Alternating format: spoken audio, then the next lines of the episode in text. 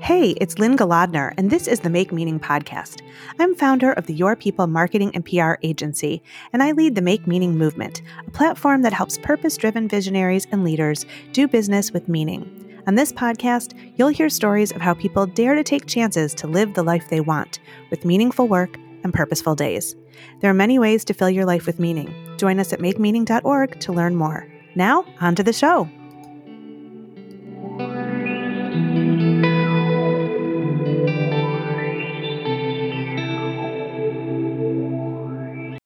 Today on the Make Meaning podcast, I have the honor of speaking with Iris Lee Underwood, a dear poet, author, and small time farmer that I've known for a very long time.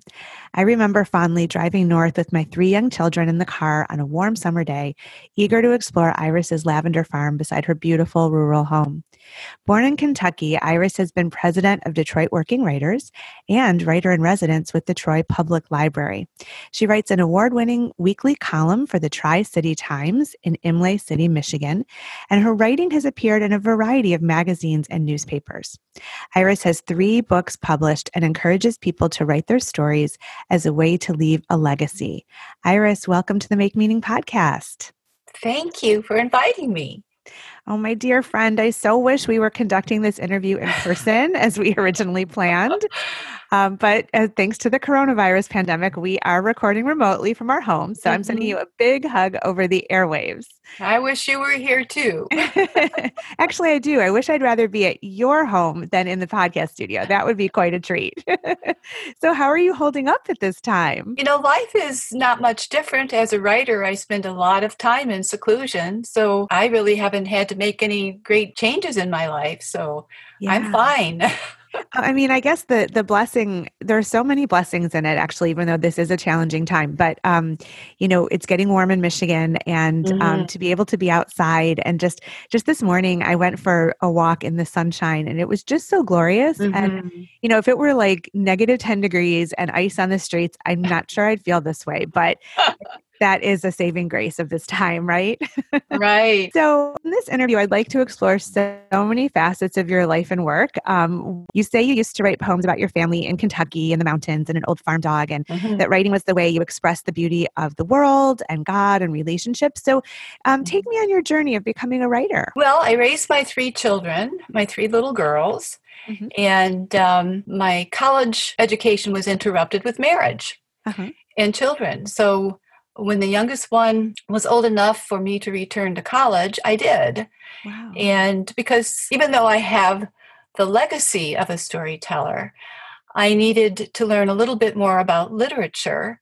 Mm-hmm. And um, and it's nice to have a degree. Yeah. So I went back to school and um, uh, Oakland Community College, uh, Oakland University, and I earned my degree. Mm-hmm. Um, and Meanwhile, I started writing a weekly column um, about the hardships and happinesses of raising three children. Mm-hmm. Uh, the, Oxford Leader, which is over a hundred years old, wow. and um, even though I don't live in Oxford, it's one of my communities. I live between Oxford and Rochester. Okay. So we're on a little plot of land that is uh, between two different communities. Mm-hmm. So the Oxford Leader uh, accepted my pitch mm-hmm. to um, write a weekly column about the hardships and happinesses called Encouraging Words. Mm-hmm. Uh, so they did, and that's how it all started. Wow. And so you've been writing columns for quite a long time at this point. Well, there was an interruption, of course, with the lavender farm for 10 years. Okay. So I wrote several years for the Oxford Leader and then uh, there, one of the editors, a female editor, just took me under her wing and gave me the opportunity to write features and profiles, hmm. and the whole world opened up to me. Wow. Finding the everyday person who lived in the shadows. Mm-hmm. And uh, writing about their lives and, and uh, giving them a voice in their community. It expanded my life beyond my own, mm-hmm. my own experience. And then when the vision for the lavender farm came, I tried doing both, mm-hmm. but I wasn't getting any sleep. well, your lavender farm was a full time endeavor. I, I loved visiting it and just the meandering quiet of the grounds around mm-hmm. your home. And I know it was a tragedy in your life that brought you to lavender. So if you yes. wouldn't mind, um, would you share with our listeners about losing your daughter and how that changed you and your understanding of your purpose on earth? Sure. Our oldest daughter, Becky, was a marvelous athlete, a very gifted person. There wasn't anything she couldn't do. She was a, a state champion in cross country and track. Mm-hmm. Um, however, when she went off to college at Hillsdale under a um, uh, college scholarship, a track scholarship, mm-hmm. she had injured her back oh. and she couldn't run. And that put her, I think that put her into a depression. Mm. And she started drinking, and I didn't know she was doing drugs then. Mm-hmm. But um, it was an eight year journey of in and out of rehabs, and it, and then she succumbed. Mm-hmm. And um, uh, she wasn't home mm-hmm. um, because for a good six or seven years of her life, the last six or seven years of her life, she didn't spend time at home. You know, mm-hmm. Mm-hmm. She would disappear and be gone months at a time. Oh. So, you know, we received the call, and that in itself is a very tragic story how we got the information. But mm. so, of course, it was a shock. And the two, my two younger daughters were in college. Mm-hmm. And um, just basically stumbled through life for several years. Mm-hmm. But it was my strong Christian faith that I, I knew that there was purpose in it. So meanwhile, I'm I start my writing career, and uh, mm-hmm. Becky died midway of my three years writing for the Oxford Leader, the encouraging words. So it was a wonderful mm-hmm. outlet, um, a way of learning to share my grief appropriately without burdening the public, without being melodramatic. Mm-hmm. And I had a lot of coaching during that time to help me do that. Mm-hmm. So, um, seven years after Becky died, meanwhile, I should say, I joined an herb group out at Seven Ponds Nature Center in mm-hmm. Dryden. Mm-hmm. So that satisfied the farm girl in me that had laid, laid uh, dormant mm-hmm. for years because I come from Appalachia, I come from farm people. Mm-hmm. And but that was not ever nurtured or developed. Okay. Until I went to Seven Ponds Nature Center and met these wonderful herb women who knew so much. They knew what my grandmother knew, hmm. what my ancestors knew. Mm-hmm. And I learned. Um, then one day, uh, oh, and that's where I was introduced to lavender. Mm-hmm. I had mm-hmm. never grown lavender in my gardens before. It's a tricky herb, it's a tricky plant. So I planted 11 plants in my perennial island, and then one beautiful day, I'm out there weeding. This is seven years after Becky died. Mm-hmm. And I felt such a wholeness. The concussion, that concussed feeling of grief mm-hmm. had lifted. Hmm. So I looked down, and at my foot was a lavender plant. So I brushed it with my ankle, and up came that wonderful scent. There is an oil, there is a chemical in the in lavender oil. Mm-hmm. That's why they call these plants medicinal plants. There mm-hmm. is a medicinal quality to lavender mm-hmm. that calms you. So, in handling lavender, I was helping to heal myself. Wow. And then I realized, you know what? I haven't had a migraine headache in a long time. Huh. Because I'd been plagued with those from the time I was in fifth grade. Oh, wow. Um, so the sky was beautiful like it is today. I can't believe how beautiful the sky is out there. That's true. And I looked up into the sky and I realized I was in the process of being healed. Hmm. So I, I thank God for it. And I looked over to the the left to our property that was not mowed, it was just natural pra- uh, prairie. Uh-huh. But I didn't see that. Mm-hmm. I saw rows and rows of lavender, blooming lavender. And instantaneously, I knew I had seen a vision. Mm-hmm. I've seen a few in my life because this, there was a surge of hope mm-hmm. and a sense of purpose that came with it. Mm-hmm. I felt a responsibility to share this with people. Mm-hmm. So I later on, when my husband came home, I told him about the experience. And I said, I think I'm going to be a lavender farmer. And you planted your property with lots of rows of lavender. I remember mm-hmm. being there and taking it in visually and um, the scent. And I mean, it was really comforting and just gorgeous. So, just tell our listeners a little bit about that journey of opening your property really widely to the public. You had big events there. you know, it's it's so funny because um, I'm the visionary in the family. So I, when I tell my my husband I'm going to be a farmer, he said, "Are you crazy? Do you want to be um, tied to a farm every summer and never take a vacation?" so my answer was, "Yes, I'm crazy. You know I am. That's why you married me.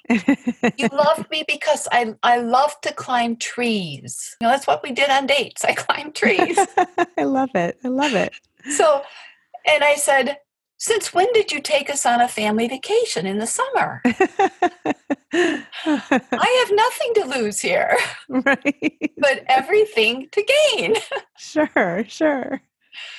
So even though I'm an introvert at times, because you have to be sort of an introvert to be a writer, I am absolutely an extrovert. Absolutely. I love people. I love serving people, um, cooking, setting a table. So lavender farm was perfect. Inviting people to my farm to clip lavender, put it to their nose, mm-hmm. and learn as I learned. See, I knew very little. I had raised gardens, but I didn't know lavender. Uh, lavender's Latin name was Lavandula angustifolia. I didn't know those things. I didn't know there were very many different kinds of lavender. There's the English lavender. There's the Stoechas, which is Spanish. I didn't know all that. Mm-hmm. So I plunged into the small farm conferences. Oh, wow. And I contacted Michigan State University which at times grossly misled me because they knew much less about lavender than I did. Oh, wow. wow. But just being around farmers, catching the spirit, and seeing young people with babies coming to these conferences, I knew I had found my tribe. Sure, sure. So I had my writing life and my farming life that I nurtured. Mm-hmm. And of course, the herb group continued to uh, encourage me and teach me because it's hands on right. and it's so low key. There's no board. There's there's no argumentation whatsoever. right. get in the you get in the garden and you weed. exactly. Yeah.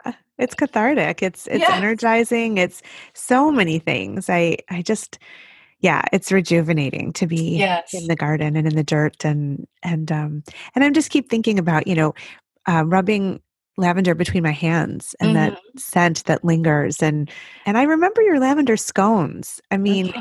that's when it first occurred to me that you could consume lavender yeah. you know so i know that you still make lemon ice cream, lavender lemon ice cream, and scones. Mm-hmm. I know you love to cook for people. So you said you're planting 75 lavender plants this spring. Do you miss the farm or do you just, did it just get too big to manage? Well, see, I was 55 when the vision came. Uh-huh.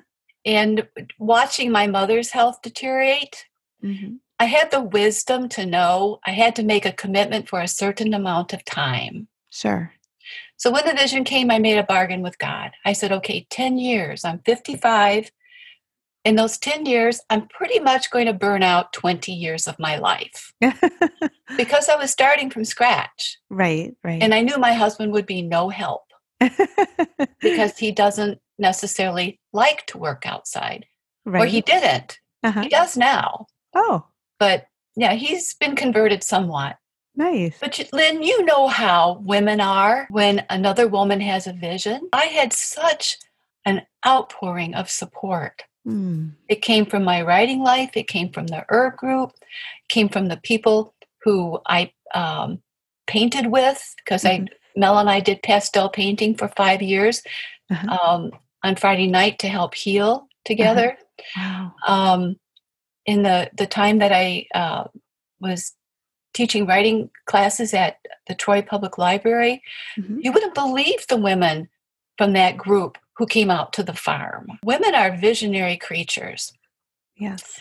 So they helped me build the farm. And I I hired people. I was an employer. Can you believe that? a dyslexic woman who can't add. If it hadn't been for my calculator, I would have never made it. And then, of course, the events came about because I wanted to portray the farm life in the many facets in which it is.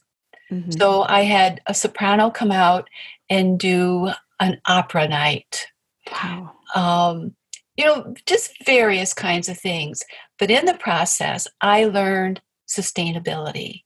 Hmm. I learned about beekeeping, so I'm a beekeeper. I learned about uh, solar energy, so now we have a solar panel in our backyard. Mm-hmm. That vision of the lavender farm was not just for me, it was for anybody who wanted to sit and learn sip lavender lemon lemonade or tea or the ice cream or the brownies or whatever and laugh. There was so much laughter. That's what I miss, Lynne. I miss the camaraderie. So, what I've done every year is I invite private groups mm-hmm. out. Okay. We sit and we eat and we laugh and we talk. And at this point, there's not one lavender field planted hmm. because lavender has a lifespan like everything okay. else. Okay. So all the old lavender is gone, but now I have a new plot ready for my, well, not quite ready. I have to put down some weed cloth.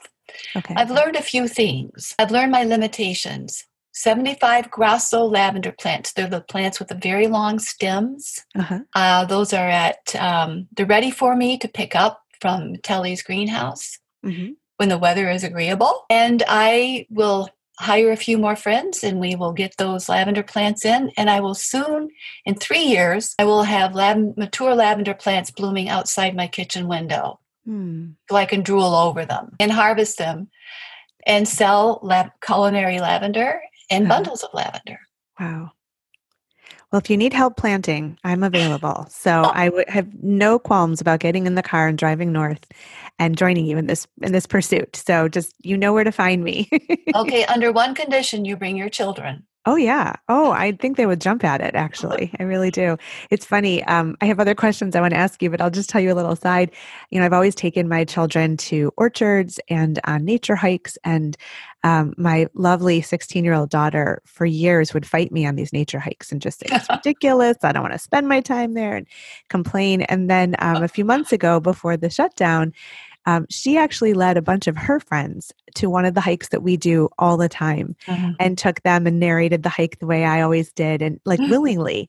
And I thought, oh, thank God, it's there was some effect, there was something, you know, that that I passed on. So I bet she would, and she's very into cooking now. So I think that the culinary angle will probably grab her definitely. oh, there's nothing like it. There's there's nothing like lavender ganache Oh, that sounds oh, delicious. Oh, oh it's it's out of this world. I'll tell you, um, she made me a beautiful Mother's Day cake, and it, it's really beautiful.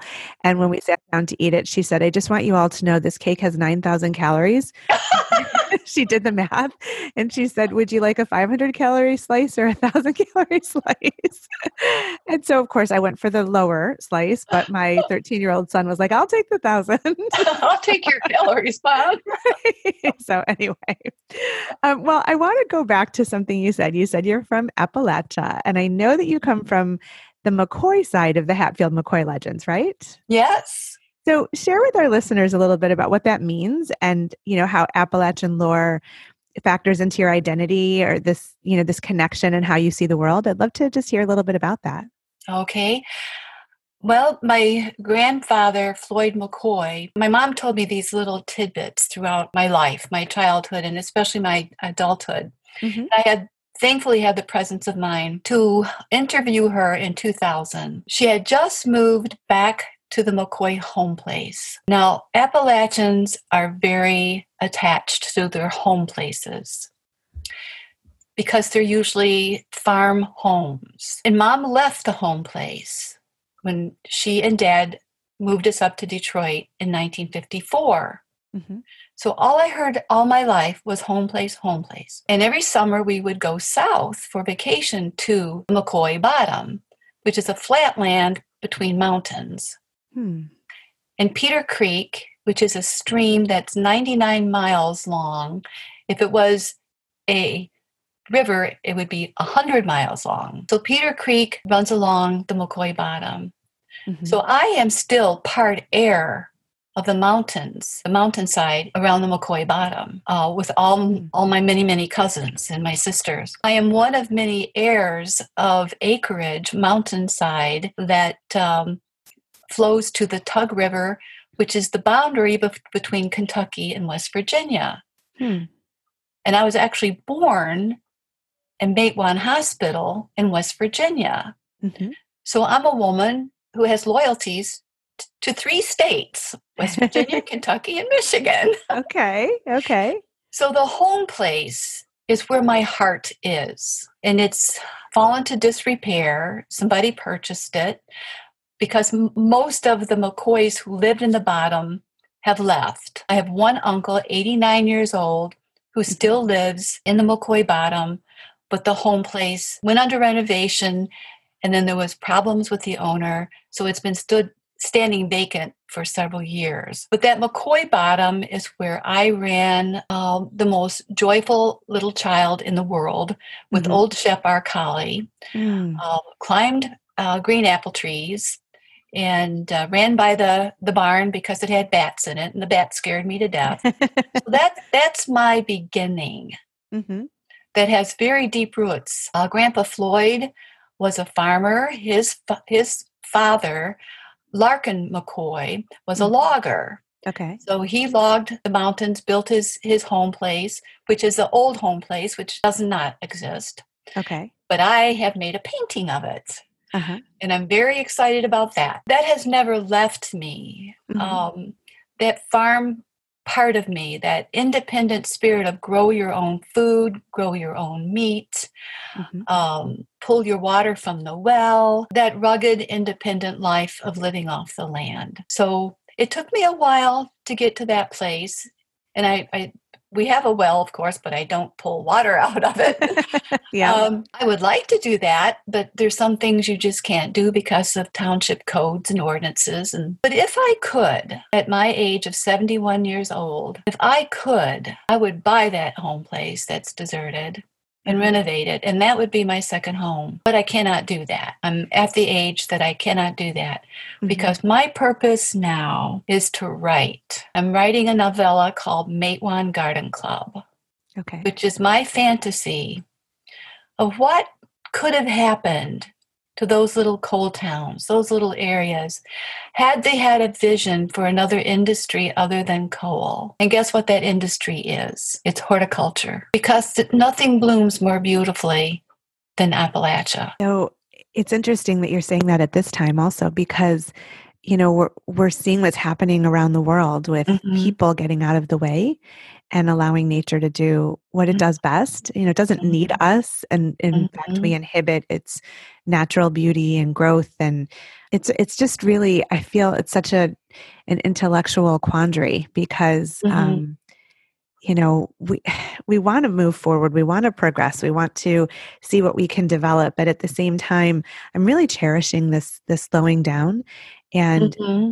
it was so clear to me just from the beginning you know how easily it was to um, just you know take things out of our lives and reduce our budgets and live simply and mm-hmm. peacefully i mean i haven't mm-hmm. awoken to an alarm clock in months and it's so nice you know and i just there's a there's a rhythm that i think we we lost in getting so busy and so distracted and and the world showing us you know teaching us a lesson it's like you know we're in a timeout because we've been bad so um it's interesting, but um, but I can't wait to read that book, and I would love for you to tell our listeners a little bit about the books that you've had published already. All right, I I have self-published all my books. Okay. Um, the traditional publishing houses have not been interested, and thankfully, uh, I became a writer at the time that uh, technology was making it possible to do that. Mm-hmm. Um, but at this stage, of course, technology is very much complicating things. Uh, so long story short, I published the uh, the collection of essays, mm-hmm. uh, columns that I wrote for the Oxford Leader, uh-huh. and then I published a uh, poetry book. Uh-huh. Um, some of the poems were published by uh, journals and other places, but the majority of them were not. Okay.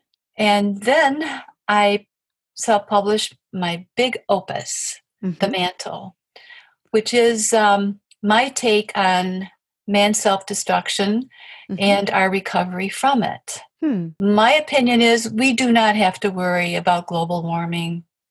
The, the earth is going to restore itself. Hmm. It restores itself. I see it time and time again. Okay. Every time I go back to Appalachia, and I see the empty coal fields. The mountains, they know what to do. The seed is there. Even though the, the mountaintops were removed for mining, the mountains still survive. They even they're even removing entire mountains for hmm. coal. But the earth will still prevail because the seed is in it. It has an intelligence and a will of its own. It was created by a marvelous creator. Mm-hmm. And nothing can change its DNA nothing. Well, we will share um, links to purchase your books in the show notes when this episode airs so that oh, people oh, can you. Get copies and be in touch. Um, I'll make sure to get that from you. Um, and so, Iris, you know, it's so nice to chat with you. And I loved how you shared with me the quote from Wendell Berry mm-hmm. farm according to your scale and what you can handle.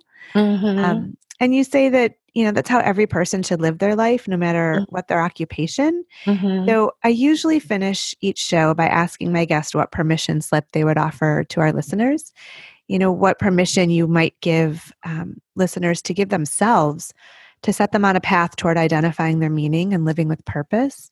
And so i wonder what permission slip you'd have to offer today. Well i learned this the hard way. I love people i love being with people and i love to say yes. And I had to learn to say no. Hmm. I had to give myself permission to leave time and energy and mind to fulfill my purpose, which is to write my story and leave my legacy and encourage others to write their story and leave their legacy. And they cannot do it if they're on Facebook all day long or if they're fulfilling somebody else's purpose all day long. You know, we learn by mistakes, and hopefully, we will have enough life and time and mind left to fulfill our purpose. So, I just encourage the listener to take up the pen and write. Don't be concerned about what comes out you will be amazed at what comes out. Well, that is a really wonderful note to leave our listeners on today. Iris Lee Underwood, it is such an honor to chat with you. I'm just delighted, and I cannot wait for the time, hopefully soon, when I can just hug you and sit with you and really, really catch up. So, thank you for being on the Make Meaning podcast. And you can count on the scones being on the table. Ooh, ooh, I hope it's very soon. Thanks for joining me, Iris. And thank you, Lynne. This has been an honor. Thanks for listening to the Make Meaning podcast with Lynne Golodner. You can find us wherever you listen to your favorite podcasts. If you like what you've heard here, join us over at makemeaning.org to discover how you can add more meaning to your life. And hey, if you like our conversations, please subscribe and share this episode with the meaningful people in your world.